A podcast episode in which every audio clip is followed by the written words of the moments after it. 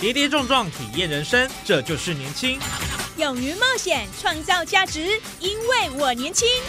满腔热血，改变世界，年轻我最样。不一样的我们，在不一样的路上，找寻属于自己的天空。年轻新势力二点零全新出击，正声广播公司台中广播电台制作，林燕宇主持。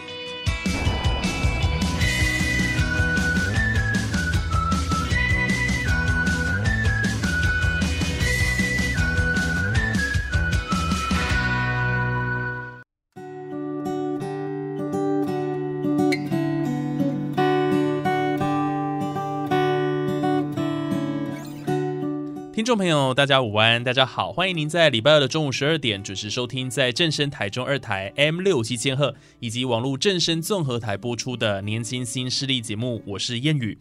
呃，我们观察近年台湾社会的氛围哦，无论是高中选组啦，或申请大学时选择科系，重理工轻人文艺术的情况相当的常见。但是艺术教育的人才的培育跟美感教育的推动，却是孩子成长过程中相当重要的一环。那今天在节目上，我们非常荣幸呢，为您邀请到卓普艺术学院的执行长朱世奇。呃，她是五宝妈，可是她可以把每个孩子呃教养的出类拔萃，而且可以从中感受到呢，他们对孩来自满满的这个爱哦。那今天呢，我们就非常荣幸可以邀请到呃我们的执行长呃朱世奇来到我们的节目现场。那我们请呃执行长先跟我们空中的听众朋友先打声招呼吧。嗨，所有的朋友，大家好，我是卓普艺术学院的执行长朱世奇。那其实大部分的朋友呢，都会忘了我我的其他的正职哦，只是记得我是五个孩子的妈咪。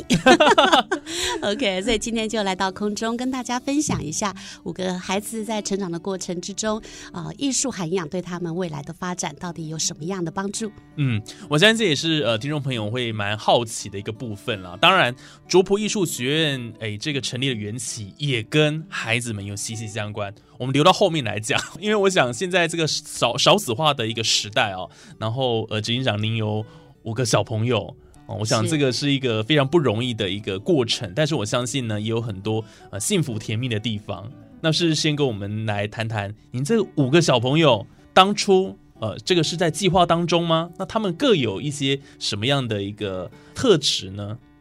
五个孩子真的是五份礼物哦，是不是在计划当中？当初要嫁人的时候，绝对不会想着说我要成为五个孩子妈咪。但是呢，第一个孩子那真的是我跟上天求来的礼物，因为我我的本业是珠宝设计业，所以有一年呢，我突然觉得哇，我在各种设计领域都已经有有很好的肯定了，可是我好想要一个作品。我想要有自己的孩子，是，所以当年我是先买了孕妇装，再来跟我的老公求婚。OK，所以这第一个孩子其实是在啊所有的祝福、所有的期待中诞生的。对我非常感谢我的老大带给我非常幸福的的初体验。我永远记得在在医院那个产房啊，当然经过好多天的阵痛，然后终于生出来的那一刻，我永远记得我的第一句话，我就看着我的儿子，我就看着他。我觉得好好玩哦，对，所以老大当然啊。他开启了我对孩子之间很深的缘分，嗯，对，因为这个老大从小就很天使哦，什么事情都不用令人担心，什么时候主动来，哇，那个两三岁就已经可以照顾很多的事情，永远都走在呃爷爷奶奶的旁边，照顾着长辈，所以很快的我们就计划生老二了，对 所以就在这样的计划之中呢，连续生了三个宝贝的三个帅哥，然后当然因为我的本业珠宝业嘛，我非常期待有女儿来传承，所以当年。呢，就开了家庭会议。嗯，我可不可以再生一个女儿？然后在家庭会议的同意之下，我们终于等到了我们第四个孩子，哈，就是我们的乔妹。然后在这个老五怎么来的呢？人家说你都有啦，这样为什么还会生老五呢？其实这个故事很可爱，那也可以让那个。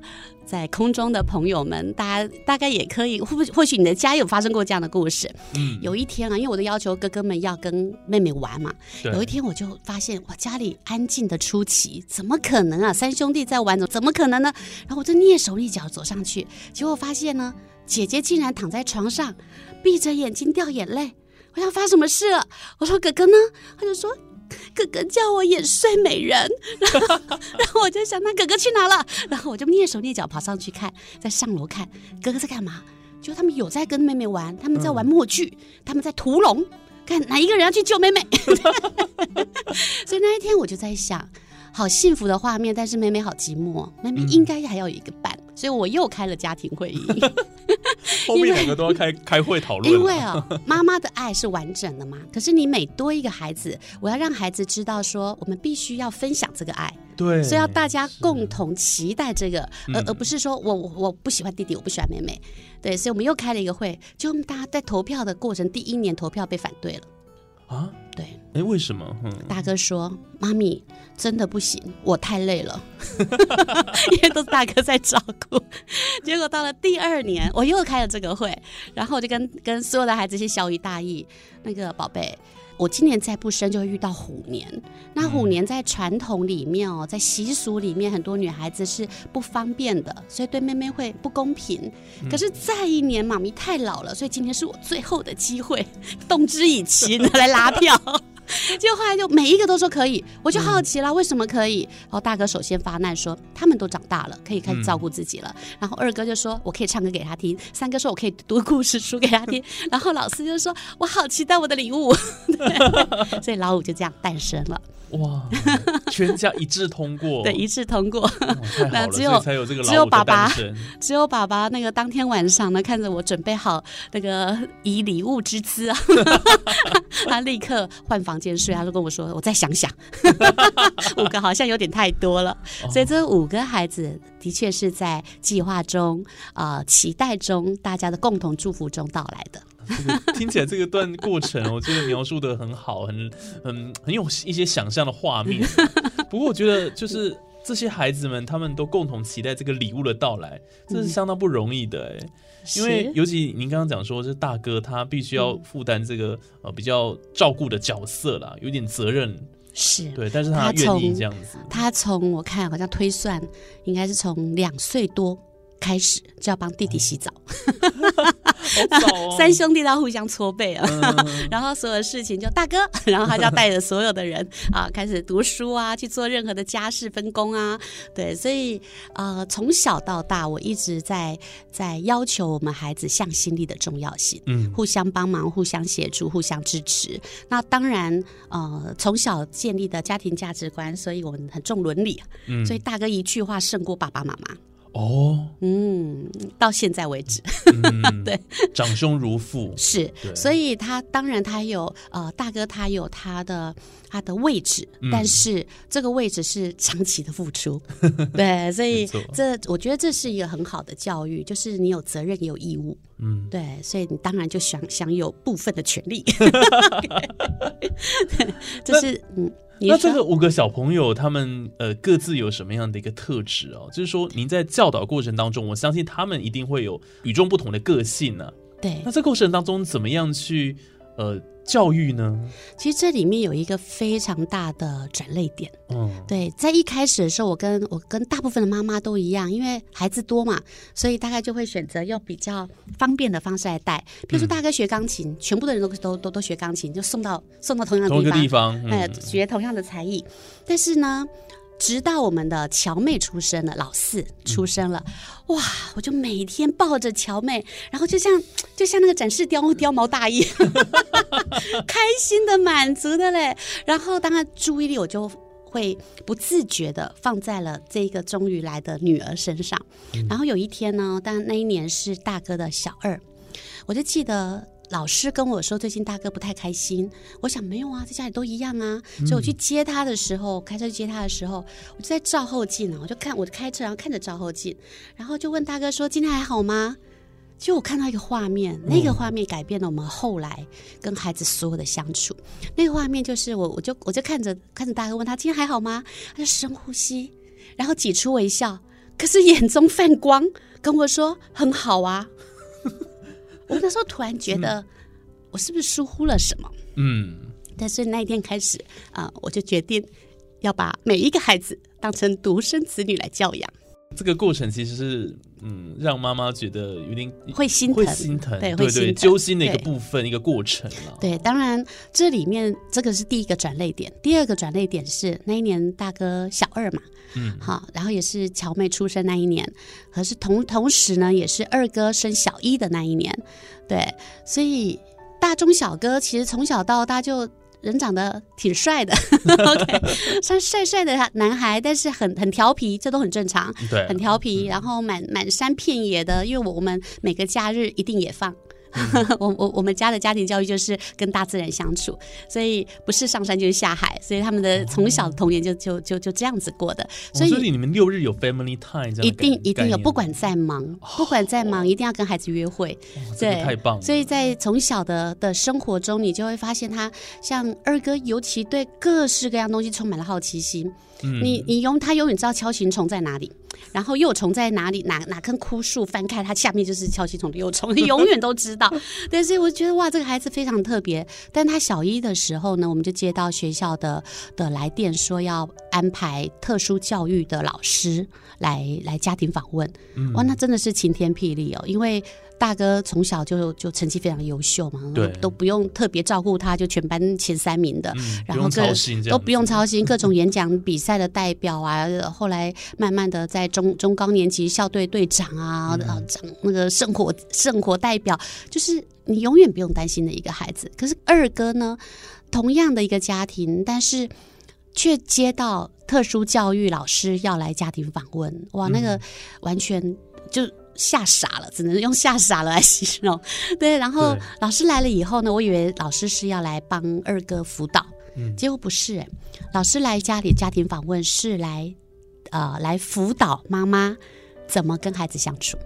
嗯这我其实蛮感激的，因为这嗯。个、这个家庭访问进行了一年，每一个礼拜，对我我非常非常感激当年的学校安排了这样的一个老师，呃，长期辅导，对，对。所以他每个礼拜来家里做我的家教，来告诉我说这个礼拜二发生什么样的状况，然后他的什么样的反应，譬如说他教会我说，哦，这样的孩子为什么为什么他会像刺猬一样一样，他他的内心有太多，因为学习障碍的孩子他不太能够跟跟同学用一般的社会价值来相处，在他的逻辑里面不是那样的，对，所以他没有办法理解，所以他在常常心里面充满了各种委屈，那像充饱气的气球，你一拍它弹得很高，但是弹得很高就伤到别人了，对。所以他伤到别人以后，他就被责骂了，责骂以后他就变刺猬了，所以这个、这是一个很恶性循环的状况。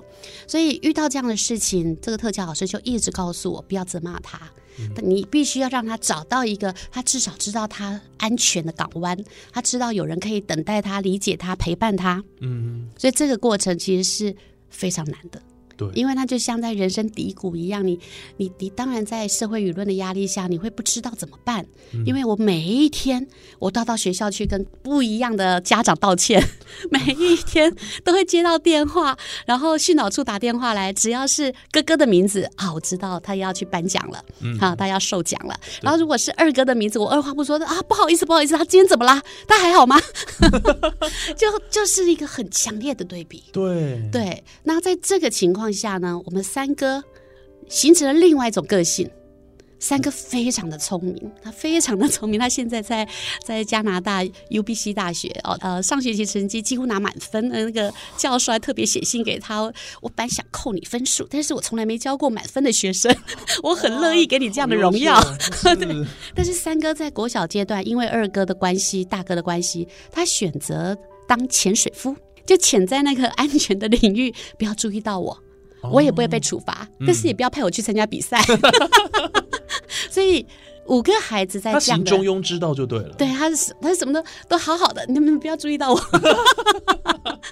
对，所以他到了他到了那个国中、高中，他念不同的学制哦，他念国际部，这个又是另外一个故事了。我刚才跟才跟那个我们主持人说，哇，这个一聊可以聊到天黑了，真的真的太多故事可以太多故事了。啊但是孩子之间的那个影响力是大的，嗯像小哥他念的明道中学的国际部，为什么念国际部呢？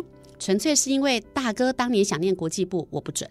为什么不准？因为他是老大嘛，我还没研究，所以等研究好以后，大哥就说：“小哥，换你去念。”小哥就莫名其妙的念了国际部。哦，原来如此哦，就是只想你也特别呃了解他的这个呃国际部，比如说有没有什么样的一个课程啊，然后、呃啊交流方式怎么样，对不对？我们我们家的孩子的家庭教育哦，嗯这个我可以跟很多的妈妈们分享。你如果觉得带孩子很累，我这个方法大家可能可以参考一下。哦从小到大，我要求孩子有任何的想法，嗯必须要做简报。你要想要争取任何一个梦想，没有问题，但是不能光讲。嗯你要上网去搜寻他所有的背景资料，你要人事实地物要分析出来，包括多少费用，哦，对，为什么？嗯你要如何做？你什么时候要做这件事情？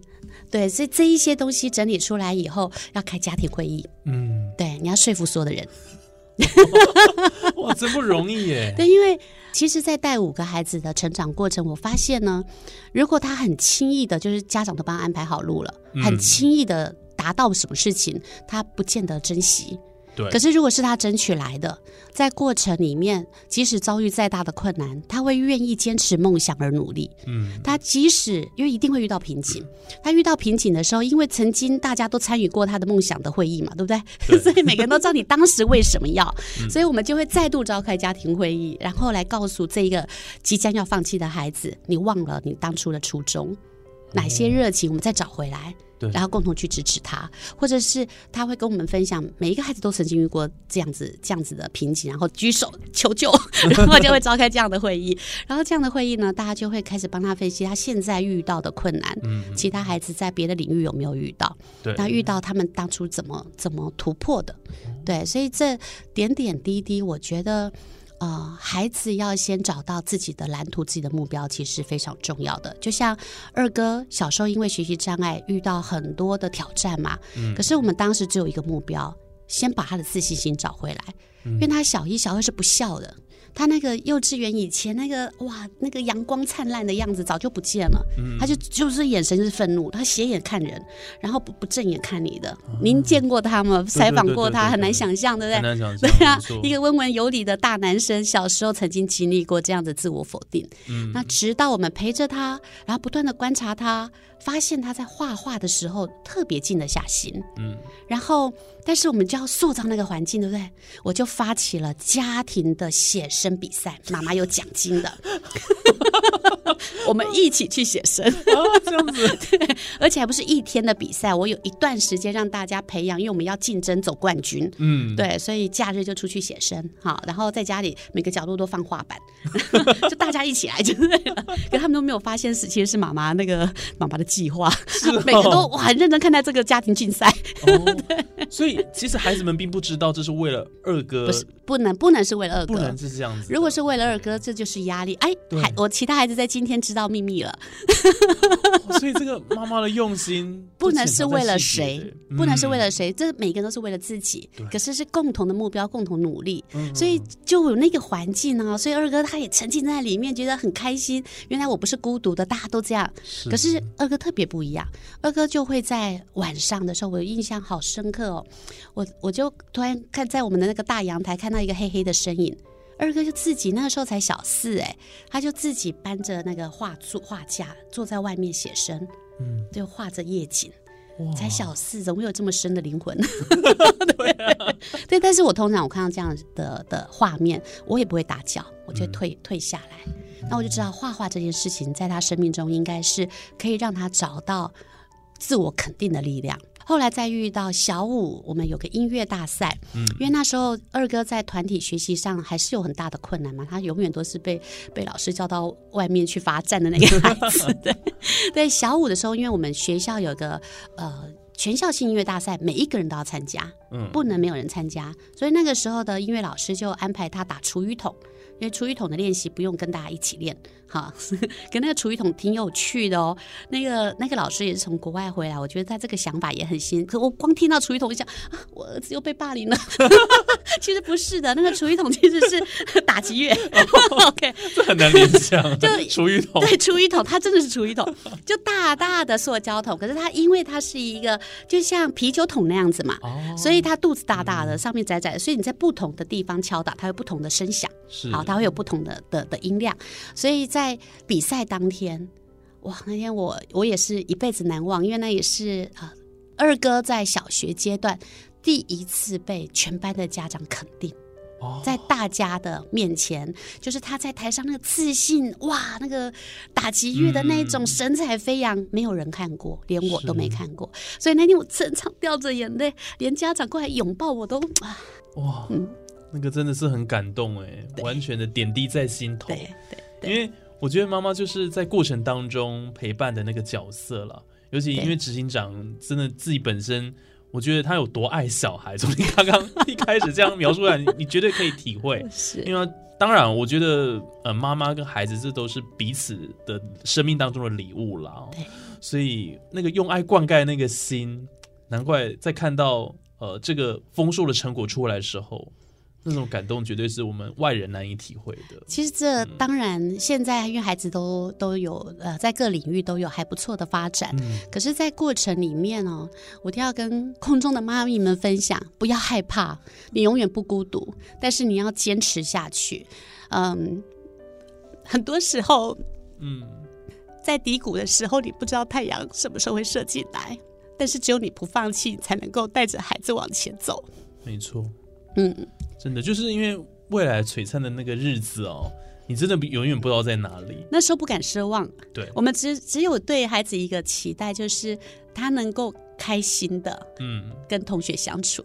所以当他在台上哇那个魅力四射的时候，他终于被同学认同，嗯因为比赛结束，我们当然拿拿到特优奖，全班欢呼。当我看到有同学把他抱住的时候，我超感动的，因为他一直都是被排斥在外的。对啊，那完完全全翻转呢，就是过去大家对他的印象，是那个时刻是一个荣耀的时刻。对，当然关键又又来了。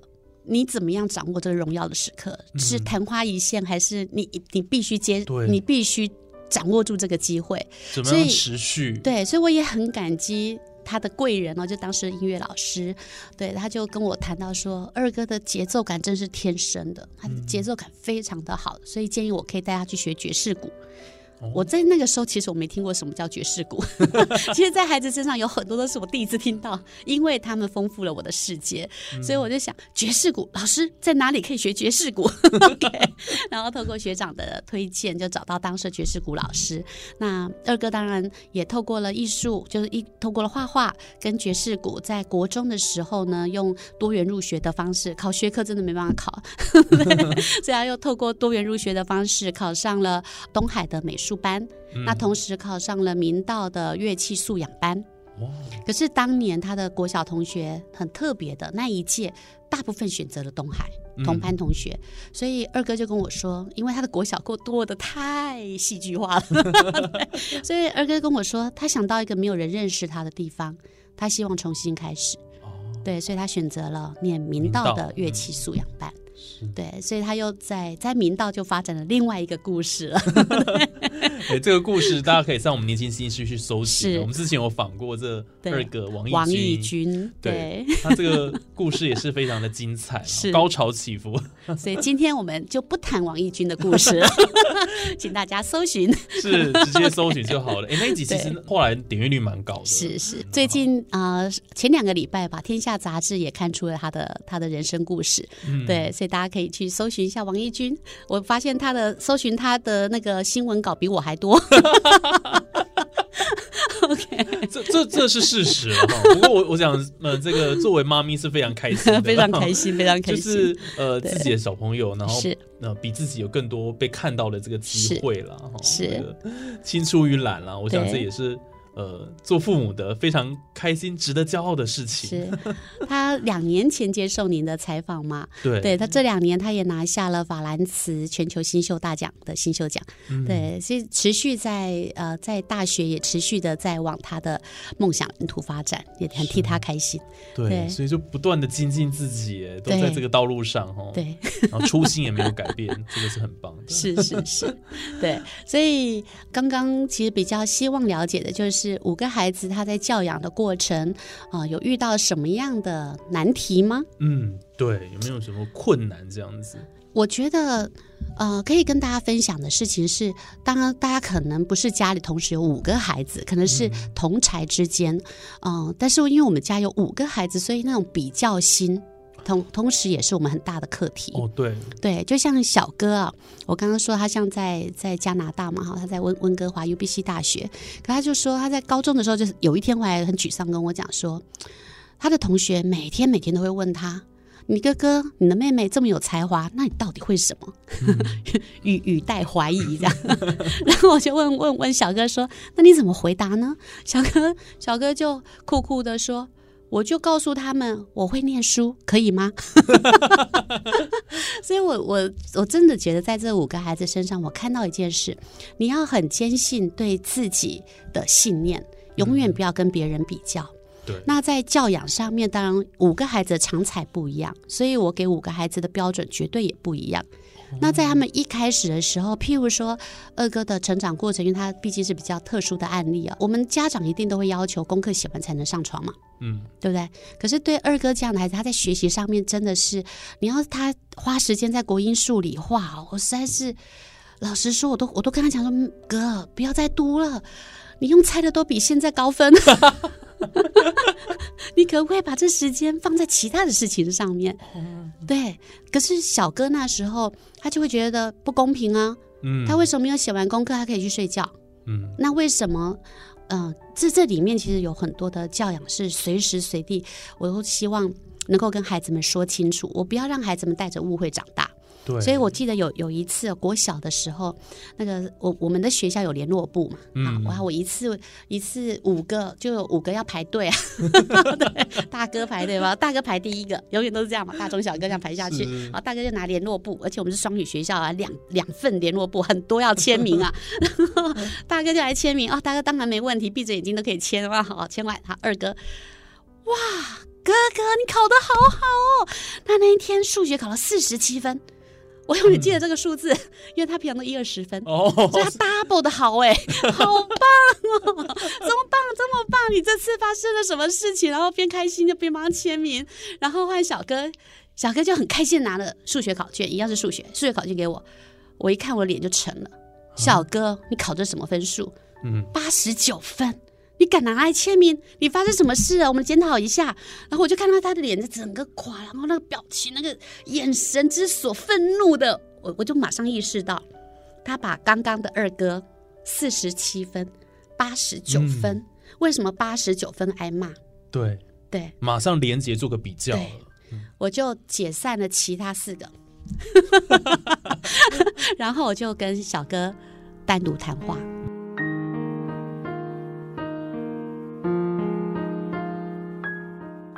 有人说，好妈妈就是家庭的 CEO。卓普艺术学院执行长朱世奇努力成为自己心目中以及孩子心目中好妈妈的角色。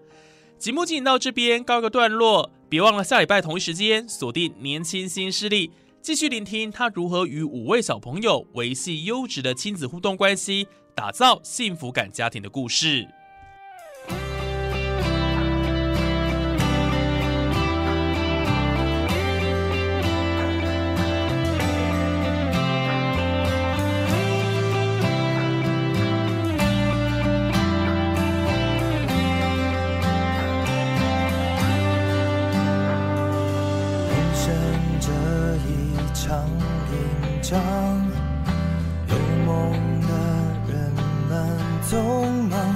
朝着各自的想象，挥张着翅膀，鼓足了勇气就要起航。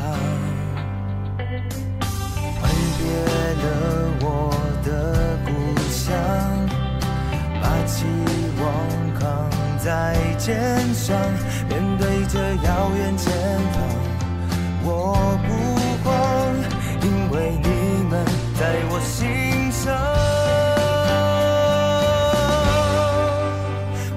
想看见